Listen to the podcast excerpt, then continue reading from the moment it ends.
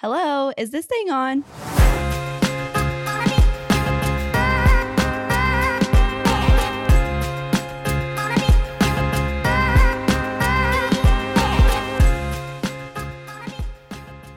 Hey guys, welcome back to another episode of Energy 101. You've got Sydney and Julie and a very special guest for a special episode. Today's a little different. With the news that has come out recently with ERCOT and the grid, a little bit of Bitcoin mining mixed in, we thought it would be fun to do a little special episode with our friend Marshall Long. Yo, yo, thanks for having me. Appreciate Thanks for y'all. joining us. So, give us the rundown on what's been all over Twitter. All right. Uh the grid is going down. it's uh no, it's you know, it's it's been interesting cuz it's just so hot this summer Yeah. across Texas at large.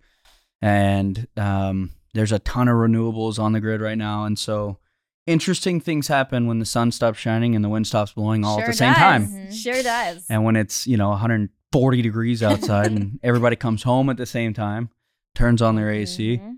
and also at the same time the sun stops shining and the wind stops blowing, yeah, things Yeah. go Yeah. crazy. So Yeah, so there's been a ton of headlines and a lot of people are angry, mostly at Bitcoin miners. yeah. they got paid so much. Mhm. yeah, sure. But can you kind of explain you went on this long, let's call it a tweet storm. It wasn't really a tweet storm, but it was a very informative thread. Um And we can can we link it? Yeah, we're going to link it. We're going to actually put the pictures in the episode. So as we're Okay, cool, cool, talking cool. through Great. it, it's going to come up. Cool. Um but yeah, walk us through that because I think I don't think we've ever talked about the grid. We haven't. And Texas is very different than Mhm, the rest mhm. of the US and wherever else. Um and how our grid works and Sure. all of that. So So we'll just start, I guess, yeah. from the top. yeah. Our grid is just our grid. That's right. So in general, the way any grid works is you link the generators Mhm. to the end users, right? Mhm. And so the best way to do that and the most efficient way to do that, those are all kinds of things that we'll be talking about. But that's how any grid works. Now, what makes Texas unique, and there are some others as well, uh, is it's deregulated, meaning that there's a real market Mm-hmm. for supply and demand. So you can see a real time market price. You have multiple retail electric providers, you know, bidding on customers. You have different generation assets, and they're all privately owned. And the market is also privately owned. So ERCOT, while highly regulated by Mhm. the Public Utility Commission, is still a private company. So that's very unique. Uh, Yeah. There are some other ones like PJM uh, is is another one, and there are some others, but there are unique challenges to Texas. So it's not all of Texas. Like El Paso is not in ERCOT. Oh, I Oh, didn't know that. I didn't know that that. either. Yeah. So there's um, you can just think of most of Texas being Right. in ERCOT. Right, right. So when they say it's disconnected, the amount of what we call tie flows, Mhm. uh, what allows us to like import power, export power is is very limited in Texas. So we're kind of like on an island. And ERCOT is split into a few groups. We call them load zones. So Okay. like Dallas is technically part of the same grid as Houston, Mhm. but Dallas is in load zone north and Mhm. Houston is its own thing. And we have load zone south and east and west, and they're all connected, but Yeah. they're individual markets. So Makes sense. um yeah, Texas is its They're own kind of animal. markets in a sense of what? Right. So if I go and I buy power, right? My power price is going to be if I'm in Dallas, what the real-time market price for power in Dallas is going to be different every 5 minutes from it is in Right, Houston. Right. It's pretty close, but it's technically a separate market. market, Yeah. Right? So I think of whenever we had Griddy. Colin and I Mhm. used Yeah. Griddy. Oh God, Griddy is such a great example. What is that? I, I loved Griddy up until, you know, but let me preface this with we understood the risk. Yeah, sure, sure, like most sure. people did not Uh-huh, understand the uh-huh. risk. They thought they were just getting great Yeah. prices. Griddy was um a provider, a Mhm. electricity provider. Yeah. That gave you whole like access to wholesale Huh. pricing. So Yeah. we as end users got wholesale pricing, whereas usually wholesale pricing is what you know the company Mhm. like TXU Energy Right. has, and then you get then they give you the end Sure. user the price. right, and they they yeah, like TXU will then kind of um. So I'll, I'll, we can just start there. It's a great place to start. So yeah. when you buy power in Texas, you can only buy it from what we call a retail electric provider. So you can think of like a TXU or a Shell Energy or NG.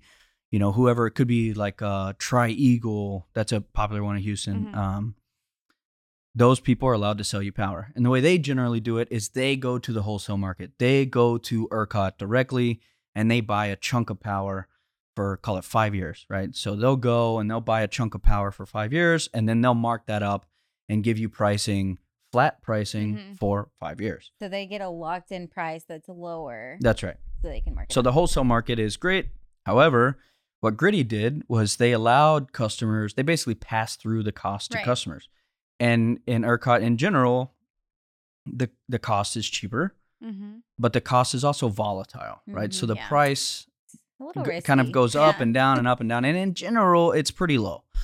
Um, I yeah. would say re- really low, and there was times where we would have negative prices, that's right. which we didn't get paid for, but we didn't have to pay. Right. So that was That's their business model, right? Is Yeah. they eat the negative pricing, they get that upside, and they're passing through the real time market for you. And in general, you know, in the middle of the day when it's higher, Mm-hmm. you're not home anyway, you're not using power. So like Griddy's business model was, we'll basically pass through the real time market, which is a really cool, Yeah. really cool thing until was like, what a to winter that? storm Uri comes. Texas, Texas freeze. Uh-huh. Uh huh. so here's in order. So that that's called trading index. Okay? Okay. that's what we call trading index, where you're on the real time market and you're buying real time. Mhm. So it, it is a real time marketplace. You can go to ERCOT's website. You can see the real time market price.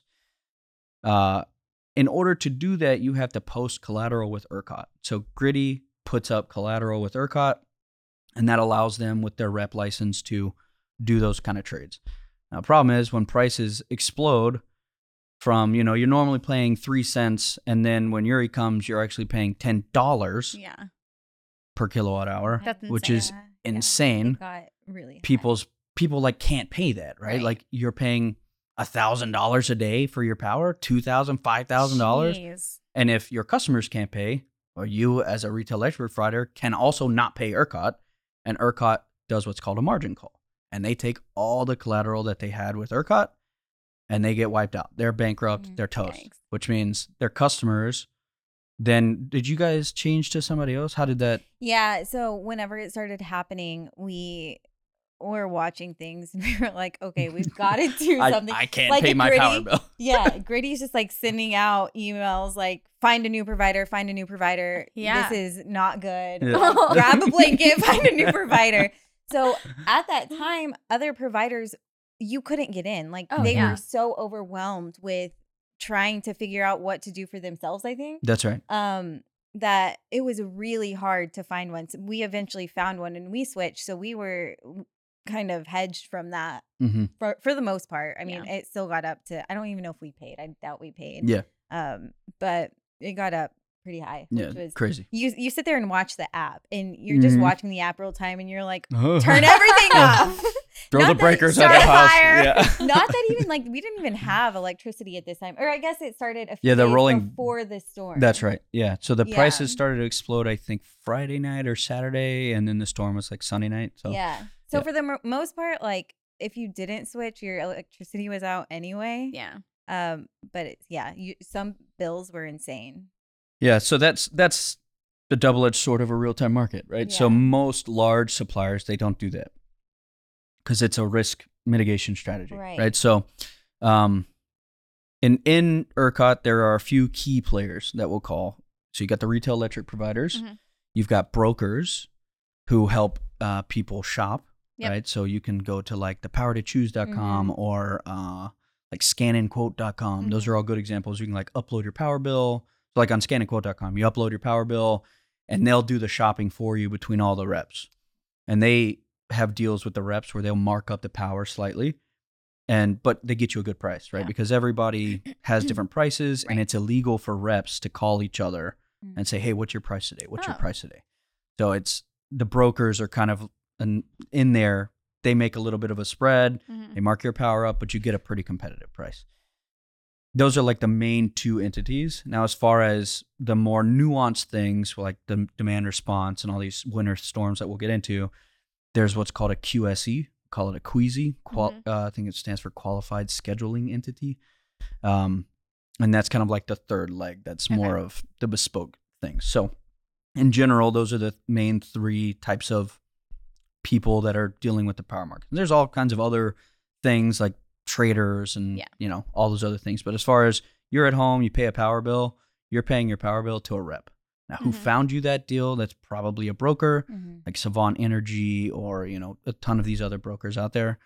Uh, and then um, for other things like Tesla has a new thing right now. If you have power walls or solar panels, they'll help you sell to the real time market. Oh, cool. So Tesla is a rep when they sell you the power, but when they're trading the power for you, yeah. they're a QSE.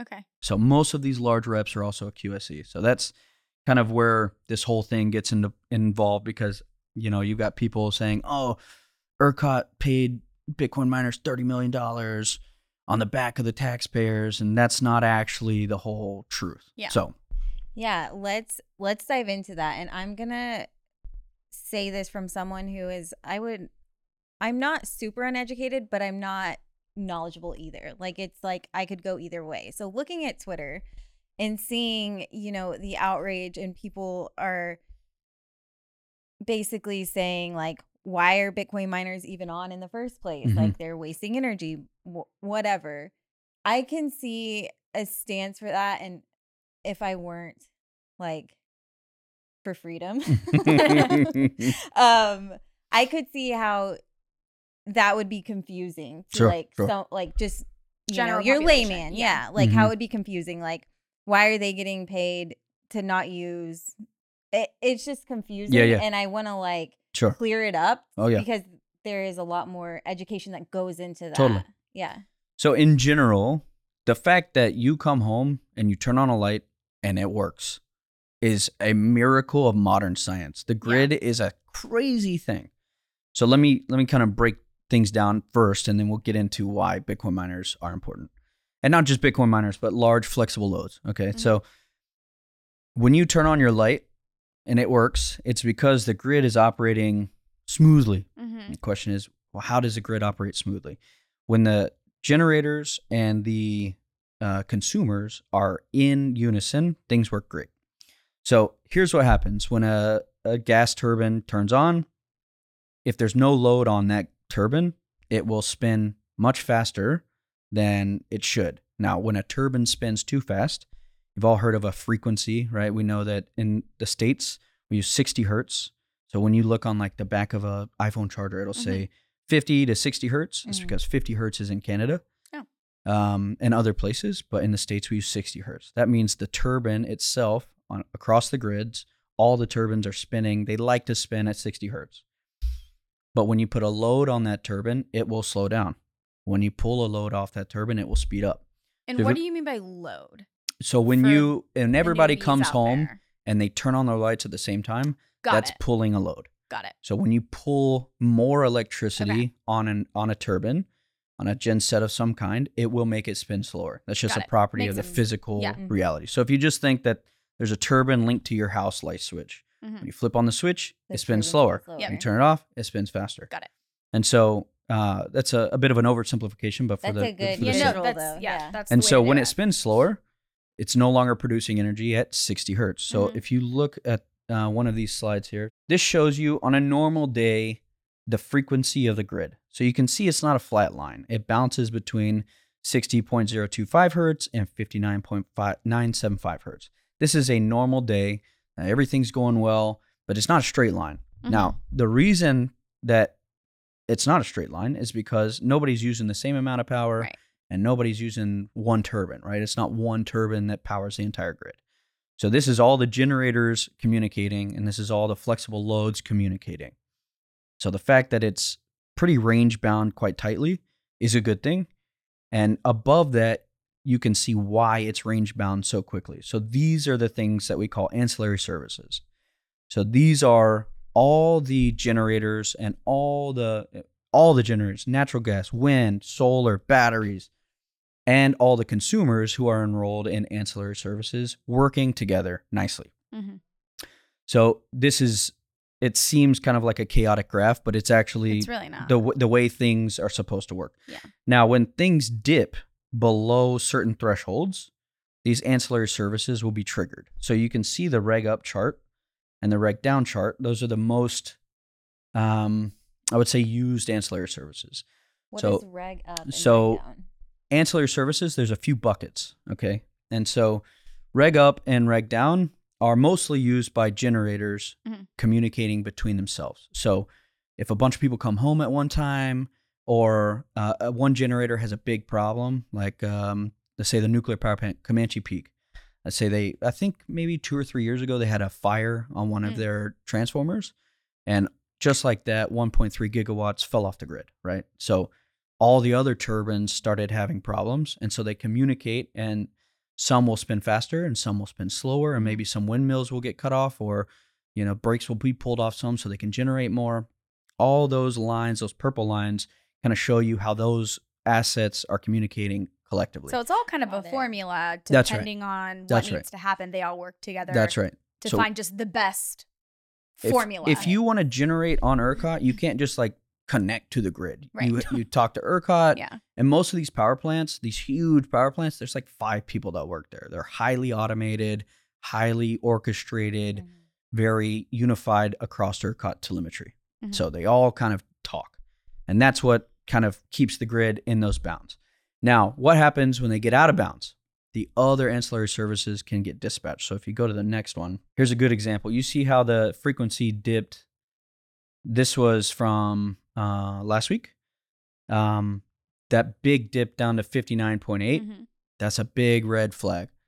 So um, now you see how the the rest of the charts kind of are way more. The purple lines are Yeah. way more different. When the grid goes that low, it's danger time. So if you want to go to the first picture, we'll look at what happened during um, the winter storm Uri. So this kind of explains what happened, and this is a chart of frequency. So a lot of people want to talk about how much power the grid uses or and how much power the grid has available. But that's not really the most important part. The most important part is frequency to make sure everything is kind of in lockstep. So look, if the frequency like nosedive to like 40 hertz, all your electronics in your house are getting fried. Oh, yikes. Yeah. So Bride? fried. And the Oh, wow. breakers aren't going to trip in your house. So like frequency is the most important part. Some people say it's um it's like the blood of the grid. The grid is like the veins. The Mm. amount of blood you have is like the capacity, but the actual movement of the blood within your body is super important. right? Yeah. You can get you can bleed out a little bit and you're Mhm. fine. But if your blood stops moving at the right pace, you've got big problems. Yeah. So yeah. this is kind of similar. So for the winter storm, you can see how this is kind of it starts off as like a not a crazy slope and then it nosedives. So what happens is when winter storms happen, right? And the turbines weren't winterized. I know everybody's heard no the winterization, blah blah blah. When things freeze and the turbines stop spinning, what happens is other turbines stop spinning because those turbines stop. And then it's kind of like a, a falling knife that you have to catch. And so when all the turbines start tripping each other off because this one froze, okay, and now this turbine has more load on it because it's taking more load. It's it takes more from the rest of them. Mhm. It spins slower, and then because it's spinning slower, the frequency keeps going down. And then the next turbine is slower because it's having to soak more load. Right. And so you can see how it just kind of progressively nosedives. And so um, you've got at the first point, you've got 1.4 gigawatt of outages. Um, and then you can see another 250 and another 330. So what the grid has to do is they have to shed the load.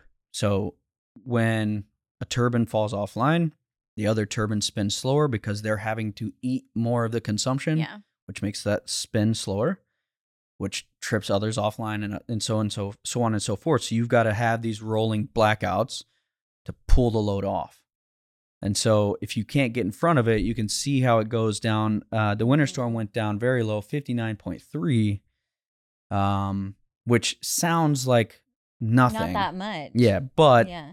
big problems can happen if you know you don't want to hurt people number one you can have very serious electrical equipment Yeah. failures and so they open the relays Wild, to disconnect people Yeah. and so you can see the, the little sag there the red line is we were uh, I think when the grid gets to 59.25, the whole thing just shuts down. Oh, good. And so that would be called a total grid blackout. What would have happened? Like, how long does it take to come back on? After Sure. that? So there are That's terrifying. protocols. we were, we were very close. yes. So if everything goes offline, like hospitals and like- right. oh, yeah. because they kept the hospitals on. So they kept the hospitals on. There's also certain yeah. uh, non-interruptible loads. Like there's a lot of um, like refineries that have Right. catalysts they have to keep hot Yeah. because it will cost billions of dollars if their whole pipeline gets backed up. Yeah. and that can be bigger problems. Um, so, but let's say we did have a full grid blackout. Hospitals are off, police stations are off, fire departments are off. You can't use your phone. It Cell sounds phone like the, it towers honestly are sounds like the purge. it, it is the It like purge. gives me the chills. Make no purge. mistake. About it. It's if the you have a purge. grid People are dying. for real, for real, and it's super cold, like beyond just people in their houses, you've got people in hospitals on like defibrillators and like Yeah. all that's gone, right? So there, um, there are procedures in place to do what's called a black start. That's where you have to open everything up, and you basically say, "Okay, generator one, turn on," and then we light up this section of the grid. Okay, they're good. Now we go to the next one, and the next one, and the next one. So it's, uh, I think the current protocol is four hours if everything goes Mm. perfectly. Generally, that doesn't happen. Right. We haven't had a black start in a very long time, but it could be like four hours to like a week of Oh, just wow. like issues. So Yikes. um, you can think of frequency getting away from you like a ripple effect. You drop a Mhm. big stone in a pond, and it just propagates throughout the whole grid. So that's why uh, this is an exact chart of what happened for Uri. And as things start coming back up, there's even more problems. So anyway, this is why frequency is super important. So in the summer, uh, when things get people are using more power, Right. uh, there's going to be issues like this. So this is from um, September 7th. You can see where, so this is a chart from ERCOT, and the blue line is the projected use. The blue dotted line is the projected use of the grid, and the purple line is the projected capacity of the grid. oh, good. So when the blue line goes over the purple line, not great. So are these charts not that the normal human could read them and like know what you're looking at, but can anyone go on ERCOT's website That's right. and like find these? That's right. These are all curious? publicly available. You can go to ERCOT.com, um, and they've got one called Grid Dashboard. You just click that. that's where you're going to find these Got it. charts. Um, there's links to it as well in these in this tweet. So So we had some issues. that's right. And so this was I took the screenshot um, at I think around nine o'clock in the morning. But. ERCOT has a forecast for the day, Mm. so they know that things are going to be tight, and so this is where the flexible loads on the other side come into play. So they're going to tell all the generators, "Hey, you guys need to be running full bore. Please don't try to do maintenance today. You need to be running balls out." Mm-hmm. and then they put the loads on notice. If you're registered in the ancillary services programs, you're probably going to get dispatched today. Now that means ERCOT's going to call you and they're going to tell you, we need you to turn off. Mm-hmm. Now, if you're enrolled in these programs, you get paid if you get turned off. So the way these programs work is if you're a large flexible load and you are enrolled in ancillary services. What are some examples of sure. who would be a large So- flexible load? there's there's tiers of large Oh. flexible loads.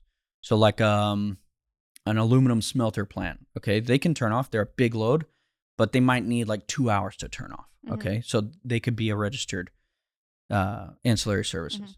Mm-hmm. Um, the um another example would be like a Bitcoin mine. Right. They can turn off much quicker, and they're usually much larger. Um, a battery, like a industrial sized battery, would be one. A big warehouse could be one but they're all in this kind of like stacked order. All right. So if you tell ERCOT, hey, we use a lot of power and we'd love to enroll in ancillary services, they'll say, great. How quickly can you turn off Mhm. and how quickly can you turn on? So for like an aluminum smelter, they'll say, we can turn off in two hours and it's going to take us two hours to come back up. They say, okay, cool. We're going to put you in what we call uh, ERS, Emergency Response Services. So that's generally the lowest tier. They give them, I think, 30 minutes to turn off. Um, and when you turn back on, isn't that important?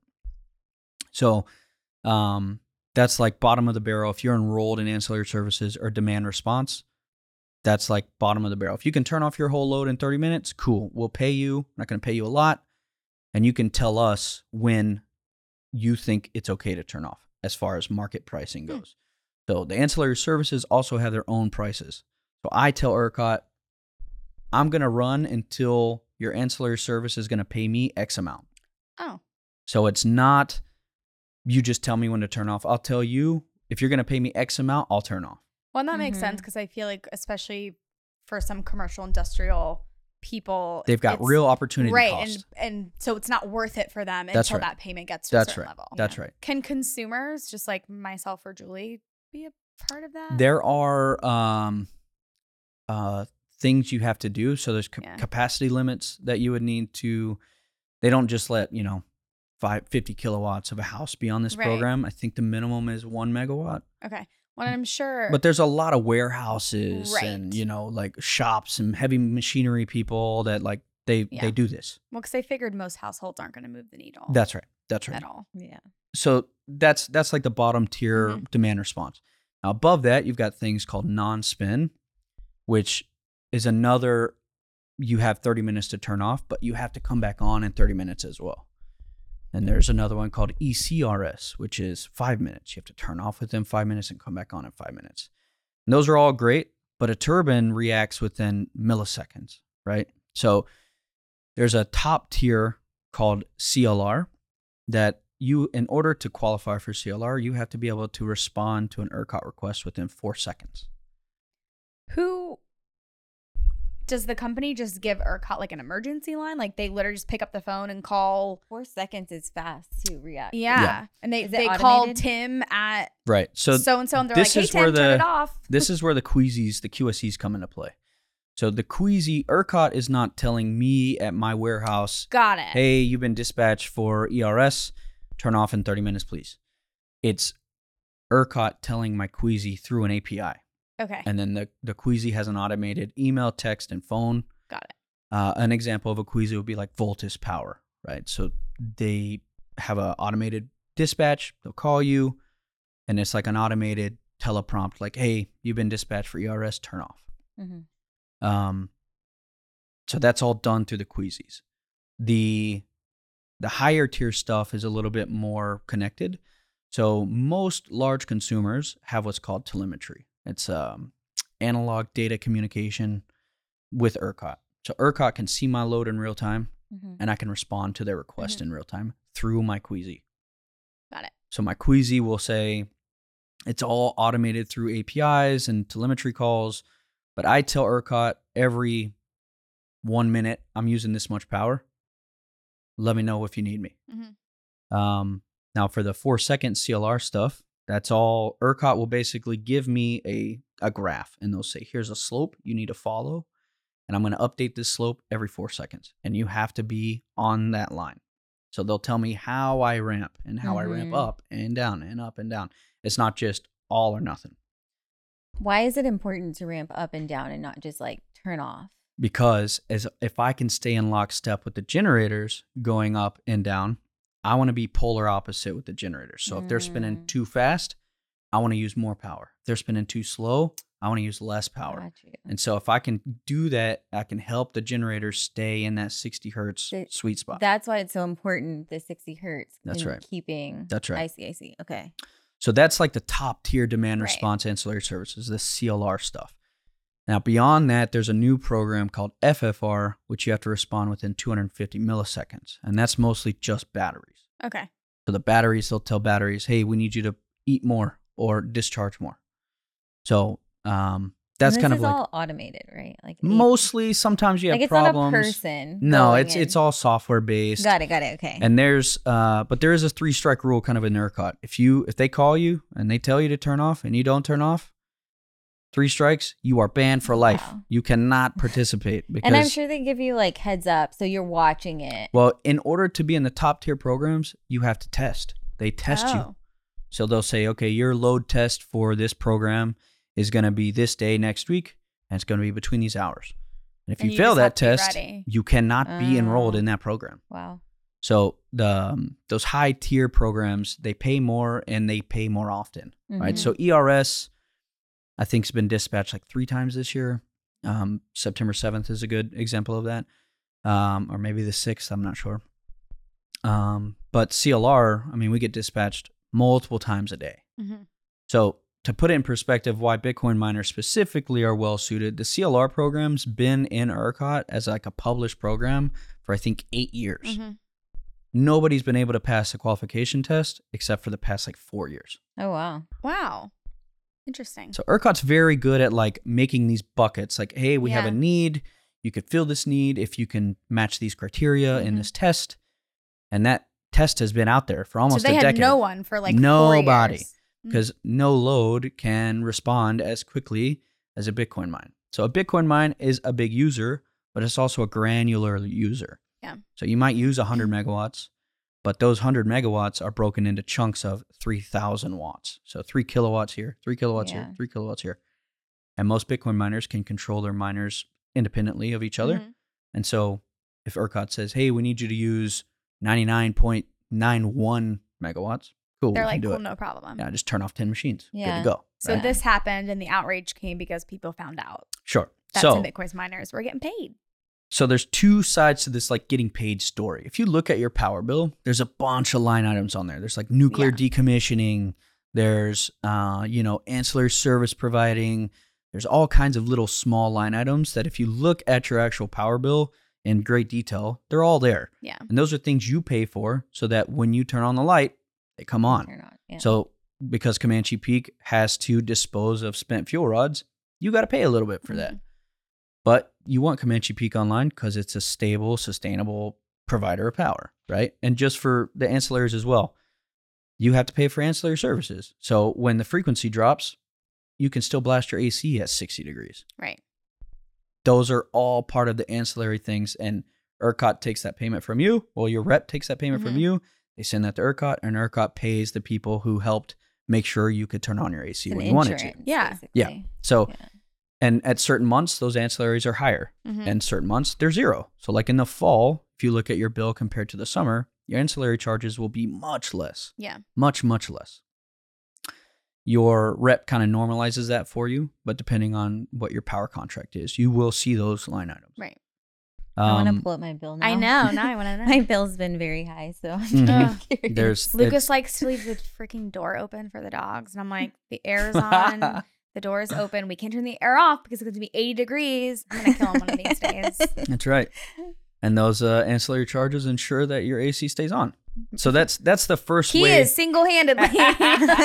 we appreciate them. We appreciate them. I'm sure we do. The uh, so that's that's one side is people get paid for ancillary services and what they contributed to help the grid. Now the bigger chunk of that pie is selling the power back to the grid. So as a large user, I'm not buying power the way households buy power. I buy power the more more similar to the way a rep would buy power. I go to the market with the help of a rep and I buy I prepay for a chunk of power. It's a little bit more nuanced than that. It's technically like a futures market, but just suffice to say I'm buying a chunk of power and I'm prepaying for 5, 10, 20 years. And because I money. that's right. Because I pre-bought that power, I locked in my price.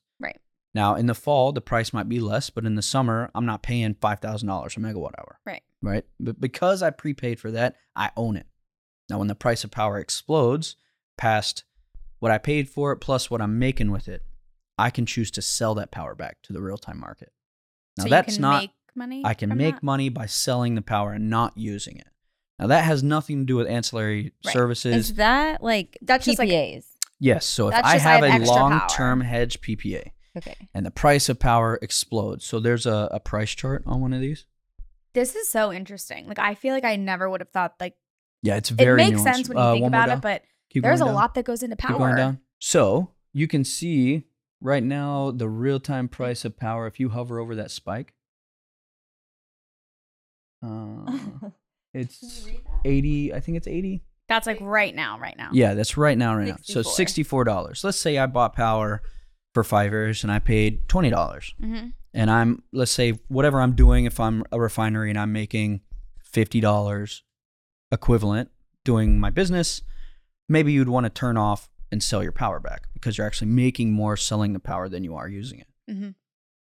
Now, the other side of that, it's a real time market. That's not ERCOT paying me. There's a counterparty that bought. So if I place that sell on the market to sell my power, there's a counterparty who's going to buy it Mhm. Because it's an actual futures contract. There's somebody who's always long power and somebody who's always short power. So when prices explode to five Mhm. dollars, I can sell my power at that price, and there's somebody who's going to buy it at that price. That's not ERCOT and taxpayers paying that to me. Mm. So to put it in perspective, I think Riot they do a great job of of doing demand response, and there was kind of a hit piece put out by CNBC. It's like, oh, uh, ERCOT and taxpayers paid ERCOT thirty one million dollars, which is not true. That's it. Again, there's two chunks. There's ancillary services, which is what taxpayers take the burden on so that the grid works, and there's selling power. I think ERCOT only paid them about seven million. The rest of that was them opportunistically selling their Right. power to the market, and that's usually like a bank or a generator or somebody that's that's uh, net short power Mm. that has to buy that. Mhm. And so, uh, if you have a PPA, you're long power. hmm So that's just kind of how it works. So really, most of the money being made by miners is us just selling our PPAs back to the market. Right. Ancillaries is super necessary for reasons we said, but it's Mhm. usually makes up only revenue for us in the summer Right. or in the winter when things are So going how crazy. much did Riot actually make from ancillary services? I think they published it's about seven million. Okay, so that was Not the total Seven 30. of thirty-two million. the thirty-two million. yeah, Yeah, the, the yeah. remainder, the net of that was them just selling power PPA, in the real-time market, Okay, yeah which does um, not come from taxpayers. that's what I find so frustrating. It's just all of these, like, it's just, are they uninformed or do they just want to? It, it's the the reality is the grid is an insanely complex thing, and yeah. you know, I'm not an expert by any means, and there are so many more niche places, just Mhm. like oil and gas stuff, right? Like I kind of know how oil comes out of the ground, but like just like six months ago, I know what the word bitumen is. I, I didn't even know what that word was. I don't know. I don't know what that means. Yeah, I, I, apparently it's like when oil comes out of the ground, it's not like black oil; it's like a mix of crap. Oh, and they, ha- Yeah. I didn't know that. they they probably use certain chemicals from our friend, our chemical friend. Yeah. Kai. There you go. So again, I also have no idea about that. So the the It's a grid is lot. incredibly complicated Mhm. and it's always changing. There's new programs coming out by ERCOT and there's new regulations and this Mhm. and that and the third. So it's always changing. But I don't think in general it's it's a mistake that they try to paint people of large users as like bad For sure. right? So also put a tweet up about why it's important to have large flexible loads. Yeah, so that right there is a is a good one to kind of highlight. That's something that uh, this guy Pierre from Riot put out.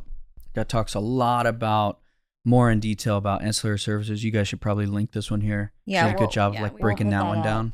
That chart is a, a good kind of indicator of when things you can kind of tell when things are going to go haywire. So this is a chart of wind and solar on Mhm. ERCOT, and as you can see on this day, they both dropped off at the same time. And so when generation drops off, but consumption stays constant or goes up, you're going to have frequency problems. And it's just hard to tell when the wind's going to blow and when the sun's going to go off exactly, right? Right. So this is why Texas has to have a robust ancillary services Yeah. program because we do have so much renewables on the grid. I'm laughing at your um the caption. Our God gets to live another day. That's right. yeah, I put a um and that actually this day was was good because the wind actually kicked up Mm-hmm. when it was projected to not kick up. And so ERCOT did not crap the bed this day. So anyway, that's a that's a good overview I think and and let's- let's blow holes in it. Yeah. No, I I mostly want to kind of combat like people on Twitter who say ERCOT should be spending that seven million that they use in ansel which it sounds stupid now that I know Mhm. like all the information behind it, but they should be working on what do they say like new um equipment or new ways to generate power Mhm. rather than paying Sure. people. So um again, keep in mind that ERCOT is a private company. They can do All the generators are private companies. They can do whatever they can do whatever they want. and the people who buy power are all doing it at will. Now, what does that mean for the consumer? That means that your power price is cheap, right? So right now, maybe you pay 11 cents per kilowatt hour, 12 cents, something Mhm. like that. When I lived in Boston, I was paying 30 cents. Oh my gosh. And it's not because there's not enough power. It's just because it's all done by one company and there's no Mhm. competition. So you Huh. got to pay a little bit. Capitalism for the win. Yeah. That's right. You got to pay a little bit in fees to make sure that the capitalism is allowed to do its thing. Yeah. But you, at the end of the day, reap the benefit of having lower prices. Yeah. Now, 11, 12 cents right now is crazy high to me. Yeah. Right? It was five, six cents.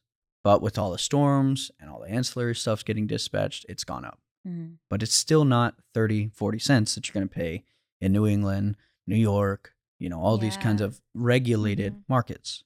I guess that's my next question is the regulated markets, they have one person, it's more of like a government oversight Yeah. rather so they can charge what they want. hmm And That it's sucks. it's wild to me that that doesn't get more talked about and people always talk about how um the winter storm how Yeah. they they like blame it on the oil companies or like Oh my whatever just like Yeah. Manipulating the market and all Mhm. of that and i Sure. actually saw something in the houston chronicle of all places um about this where they're like blaming um i don't know if it was oil companies or whatever pipeline Mhm. something they're blaming the freeze on that and it's it makes me sad that people like don't care to educate themselves they just Mhm. believe that and Sure. they're like go after these Well, it's they just should all be easier. arrested That's blah right. blah blah It's And just I'm like, easier, yeah right? yeah So there are in these regulated markets, there is oversight. They're not going to like be allowed to just completely gouge you because then Yeah. the federal government will get involved. But they are allowed to kind of warrant their prices for things that they see fit to do, right? So for instance, they may, might want to overwinterize, right? They're going to pass that cost along to Yeah. you because it's all contr- Mhm. the generation in most of these places is one company, Mhm. right? So like Duke Energy, for example, Right. they run a, a good portion of the grid around like Ohio and some of those places. They want to overwinterize their stuff, good or bad, however you see it, doesn't matter. You got to pay for it, but Mhm. you didn't get to say, yes, I opt in for that or not. In Texas, because there's multiple generation companies, some might winterize differently or at different times. And so you also don't get to choose that, but it's not an all or nothing situation. So you have um, the fees that you're paying for ancillary services. I think uh, the way you put it, it's pretty good. It's like an Mhm. insurance policy. Yeah. Very rarely does that insurance policy get called, but it does get called, right? So like this summer is a good example of that. The winter storm, good example of that. And they're baking in that price into their power, right? But you don't have to buy power from NG. You don't have to buy it from Shell. You can buy it from whoever, Right. and they all compete to get your business. So Mhm. as time goes on, and you're seeing more people put solar panels on their houses Mm-hmm. and you know all these other ways to kind of like curb their power usage or power reliance is maybe a better word. You can't do that in other markets. Mhm. If you want to put solar panels on your house in Puerto Rico, you cannot. Really? oh wow Like they there's not allowed. there is a regulation for Puerto Rico specifically, and maybe other places in the states, that if you put solar panels on your house, you still have to pay for what you use because they see it as stealing money from the power company. Because there's one power company. Now there's other places like this inside of Texas that we call co-ops, Hmm. right? So like Austin is a good example of this. Austin, as far as ERCOT is concerned, is one meter, and everybody inside of Austin is inside this co-op. Now, what they can do as the co-op owner is they can enroll in demand response programs. You don't get any of that upside. The co-op owners get that upside. So there are regulated markets inside of ERCOT, Mhm. and there are deregulated markets Mm. inside of ERCOT. okay So just to kind of make that distinction, yeah Has has Texas always had its own grid? I think so. Yeah. I'm just my brain is with like grid history, like especially with ERCOT being a private company. uh, Who started ERCOT? Like, Yeah, Could you imagine I- being I'm like, not, I started uh, ERCOT? like, wow. Yeah. Yeah, so I, I'm not uh, super familiar on like the history of I will be googling. but uh, I do know that they there's a the, a rule book that they have to play by. Yeah. By the PUC, so the Utility Commission Mhm. kind of like there's a rule set of rules that they have to abide by, and there's yeah Yeah. the Railroad Commission, all that kind of For stuff. So what would you if you were in like the ceo of ercot would you change anything in the way That's anything such is a good done question. They actually do a really good job. They frequently meet with large loads. Hmm. There's the Texas Large Flexible Task Force, Large Load Flexible. I forget the name of it, but it's a an initiative that was started by the Texas Blockchain Association. ERCOT meets with these people monthly, Hmm. and they say, you know, you guys doing good at this, bad at this. We could he- get help, more help here. You know, if you do X Y Z differently, it would help us. So they're in large large loads are in constant communication with Mhm. ERCOT. So That's awesome. Yeah. So for people that are reading some of these headlines and especially after the winter storm and people that don't understand what it would be like to be a part of if Texas didn't have their own grid and we Mhm. were a part of just the US grid system, Mhm. what would that Sure. look good like? good question. It's a give and take, right? Yeah. So you wouldn't have had a big problem in the storm. That's for sure. Because we've been able to import more power Mhm. at places that weren't having that kind of storm, right? So because we only use the power that's here in generated here. and all of Texas was Yeah. So we would have been able to That's pull right. from That's right. other. Okay. So we do have some that we can pull from Mexico. We do Yeah. have some that we can pull from I think New Mexico and a couple of other places, but it's de minimis. Mhm. So that is one upside. If we were connected, we had more tie flows, we could could have been just fine. So like Yeah. El Paso, no problem. They were Yeah. cool, no problem. They had power, it was fine. However, you're gonna have to, you're gonna end up paying more for your power because of Yeah. that. So it's it's kind of a give and take. What do you want? Do you want extreme reliability or do you want extremely competitive pricing? You cannot have both. Yeah. So, you know, the, the truth is it's probably a balancing act somewhere in there. For sure. And the way ERCOT does that is with the ancillary services. So right. Their balancing act is we're still self-reliant. We're still gonna, you know, if we can make our loads communicate with our generators, then we'll be fine. And that is true. So that's where these ancillary markets come in. And okay, my last question, and then we can wrap it up. Um, a bunch of energy people were getting, um, I don't know if upset is the right word, but they were just on Twitter as well, talking about the Bitcoin miners. Can you explain why it's important for Bitcoin miners? And I think you kind of already answered this with the Hertz. I think that was the perfect explanation, but why it's important for Bitcoin miners to really like ramp up in the middle of the day when load is less. Sure. Um, I'm gonna actually pull up that tweet because I think I I answered it a little bit more eloquently and well thought out than I will just Right now. bumping my gums right now.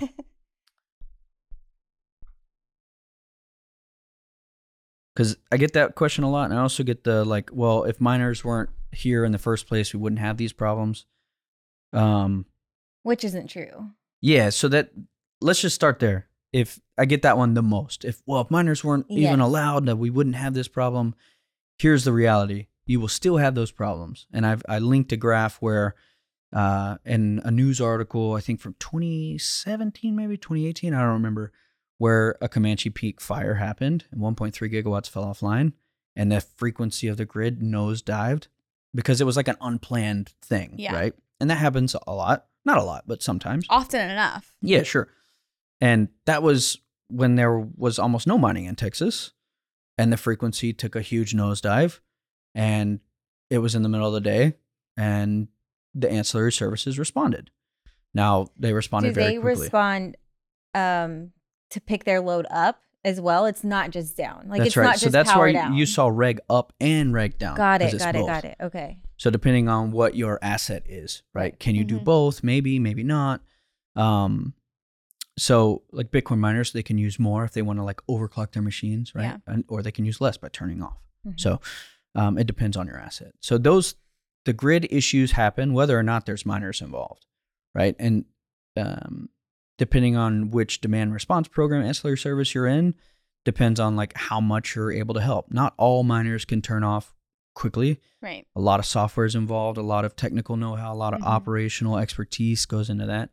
Right? So the large miners, they can do that very well. Smaller, maybe like mid-sized miners, they can't because they don't have the custom software to do that. So in general, some of the miners weren't even on when all these problems were happening. Mm. So whether or not miners are here or not doesn't mean that the grid's going to have less frequency issues. Um, but the fact that they're here and they're very flexible allows the grid to kind of self heal itself uh, quickly. Mhm. What was your other question? why is it Um, important why for miners it to turn on during the day? during the day? Oh, yeah, load yeah. is less. Sure. So um, when load is less. Well, like during the day when no one's using as much power. Sure. So um, let's talk about the weekends versus during the week. Okay. Because you go to work and this room probably uses more power than like a room in your house, house, right? yeah. So during the day, during the week, middle of the day, that's when load peaks generally. Mm, okay.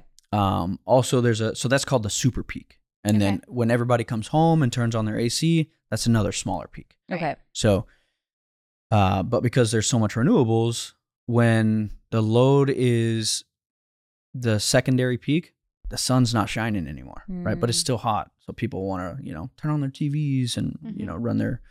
So, giving large load back to the grid at that time, which is what miners would generally do Mhm. when the secondary price spike happens or a secondary dispatch happens because of frequency problems because they can turn off and on so quickly at a moment's notice quite literally a moment's notice that allows the grid to just work well because it's not getting Mhm. cooler everybody Right. knows that it's just getting hotter and there's more people and there's more houses and there's just more and more and more of everything generators can't come online that fast but if more loads can turn off quicker then it gives the generation time to kind of catch up Right. so, because building a huge natural gas power plant, I mean, it's a very serious like process, and it's not going to happen in a year. So, Yeah. We actually talked about that with Lisa. Do you remember? Um, just talking about how she was talking about how if you kind of compare a natural gas power plant with a Yep. like Bitcoin miner, and I think she was talking in terms of this, which I think over Mhm. back then went over our head mm.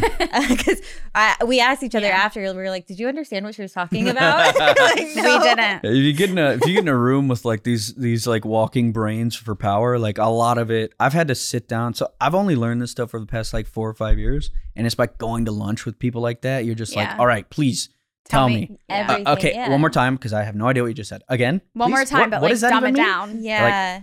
M- so the a lot of those things I think is why the education is is important and it's just really complicated stuff because It- it's it so is. nuanced and you can you can go to any power company and there's going to be an expert for everything but that expert probably doesn't know what the next expert sitting next to him Yep. knows. Right. Yep. That's what we always talk about in energy. Mhm. in general, like most people, no, everyone doesn't know all the different parts. There's so There's much so to it. much. It's right. so complex that That's why I love watching can't- y'all's Twitter too because there's so much so much ONG stuff that I'm like what is going on? Yeah. yeah. I like Colin will tweet something like there's like CO2 being blown off. I'm like, dude, this looks like a Mad Max movie. What is going on?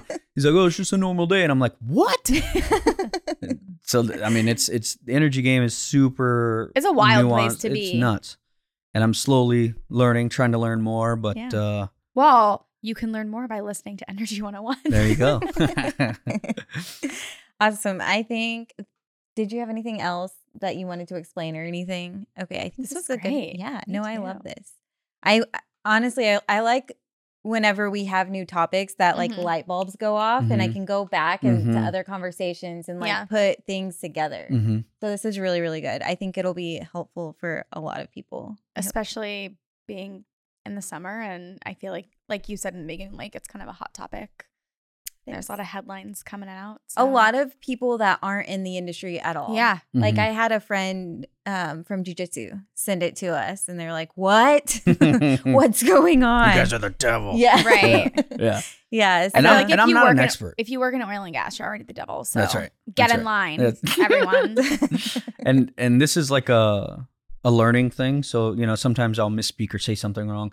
I love it too. Like I think I said uh, LMP was like live market price, and it's uh, live marginal location marginal price as part of like the real time market. And someone's like, "Oh, you don't know what the Yeah. fuck Oh you're talking God. about." I'm You're like, wrong about you're, You're right. I don't know. That's why like we're talking and discussing. Like I know some things, I don't know everything, and so Ugh. it's uh, but it no, it's good. Like having these like learning Mhm. things, I, I think is super It's important. impo- Yeah, it is I like, just continuing education and just I think like opening your brain and just be op- like open to learning about stuff that you're yeah. reading, so you Mhm. actually understand it and can discern what is true and what is not so true. Mm-hmm. Is something I feel like more people in general need with the mass media do. just it, the truth is probably somewhere in the middle You just- somewhere. just just, take it's that just like buried under like Mhm. layers of bullshit.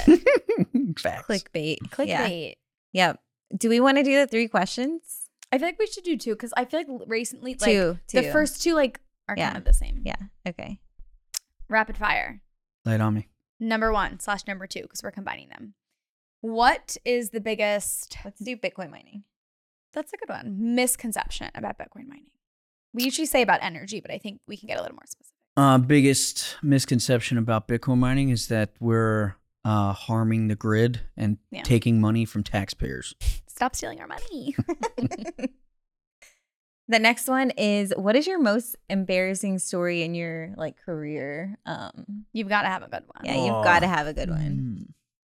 While he's thinking, at the end of this year, we should A compilation. yes, and we should like pick our top three Yeah. and give them a little shout out. we have Uh, the best embarrassing moment this year. Most embarrassing Congrats. moment. Um, man, there's so many. I don't know where to start. Uh, Tell us all of them. um, had you got me a few years ago, I, I I used to really like get my feelings hurt about getting my teeth kicked in by somebody, but Mhm. I mean the reality is now it's just so used to being wrong that it's you know it's just kind of all one blur. yeah. Um, probably it- it's not really about Bitcoin. I would say is Bitcoin involved? Maybe you know saying something wrong in a foreign language that I don't know Mm. and making myself. I, I'll give you a good one. I was in China on my way to uh, look at a friend's mine, and I was going through the Chinese TSA, and I kept going through the metal detector, and I was like kept having stuff in my pocket, and I tried to say sorry, I'm just an idiot, but what came out was oh, no. you should be sorry because you're an idiot.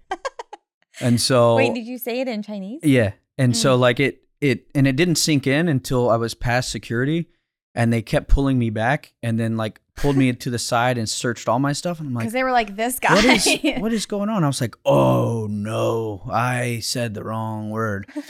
and so uh that one was was pretty good. The whole flight was delayed because of that and then of course everybody was like, the, "You're the white dude that like messed everything up." So that one because you were rude. that's right. TSA. this this this imperialist foreigner making us late for our flight. That was a whole thing. That was a that was a pretty good one. So yeah. That is That's funny. one. That's terrifying to me. So don't say niobin. Say woyobin. I'm you- dumb, can you not really- you're dumb. Can you Yeah, really how much speak Chinese do you speak? Uh, I would say I'm marginally elementary at best. I mean, Uh, I was, so I'm, cool. I'm good enough to you know order food Get and get some right. you know directions. And, Mhm. You know, get a cab. Yeah. and, Yeah. You know, I have my little five year old neighbor teaching me Chinese. nice. I know. China's gonna take over. I'm hype. Another discussion for another podcast someday. Yes. yeah, yeah. Well, thank you for coming on. We will link your Twitter. Mhm. Um, you're a great follow. So Thanks. Oh, absolutely. Yeah. Especially Appreciate people, like we were saying, really want to learn. I Mhm. feel like you post a lot of good educational. yes, and he will be speaking at Empower. So March 26th and Come see him. 27th, Nice. 2024. And if you don't come for the education, you can stay for the shit posting. yes, Yes. Always a good time. All right. Catch you later.